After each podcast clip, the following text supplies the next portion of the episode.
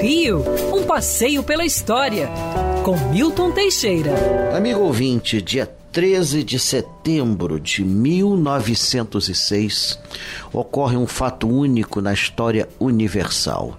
Alberto Santos Dumont consegue decolar do campo de Bagatelle com o seu mais pesado que o ar, o 14 bis. Um aeroplano muito tosco, primitivo, mas que efetivamente voava.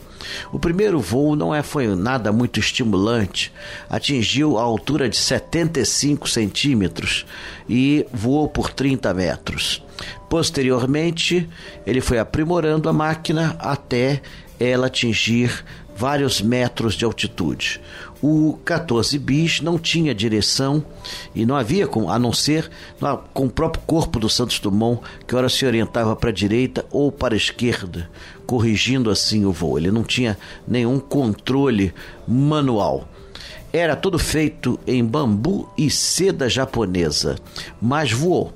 Foi considerado um voo e, a partir de então, o homem passou a se igualar aos pássaros. Santos Dumont volta depois ao Brasil para ser considerado um dos grandes heróis nacionais.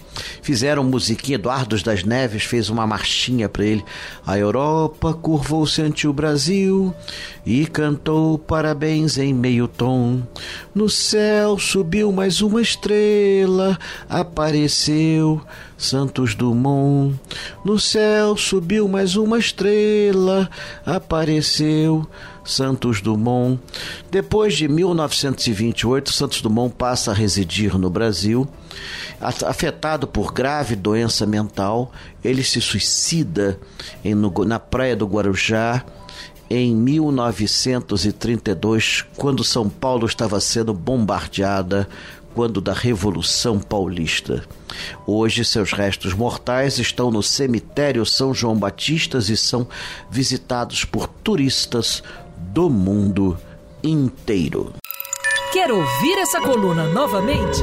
É só procurar nas plataformas de streaming de áudio.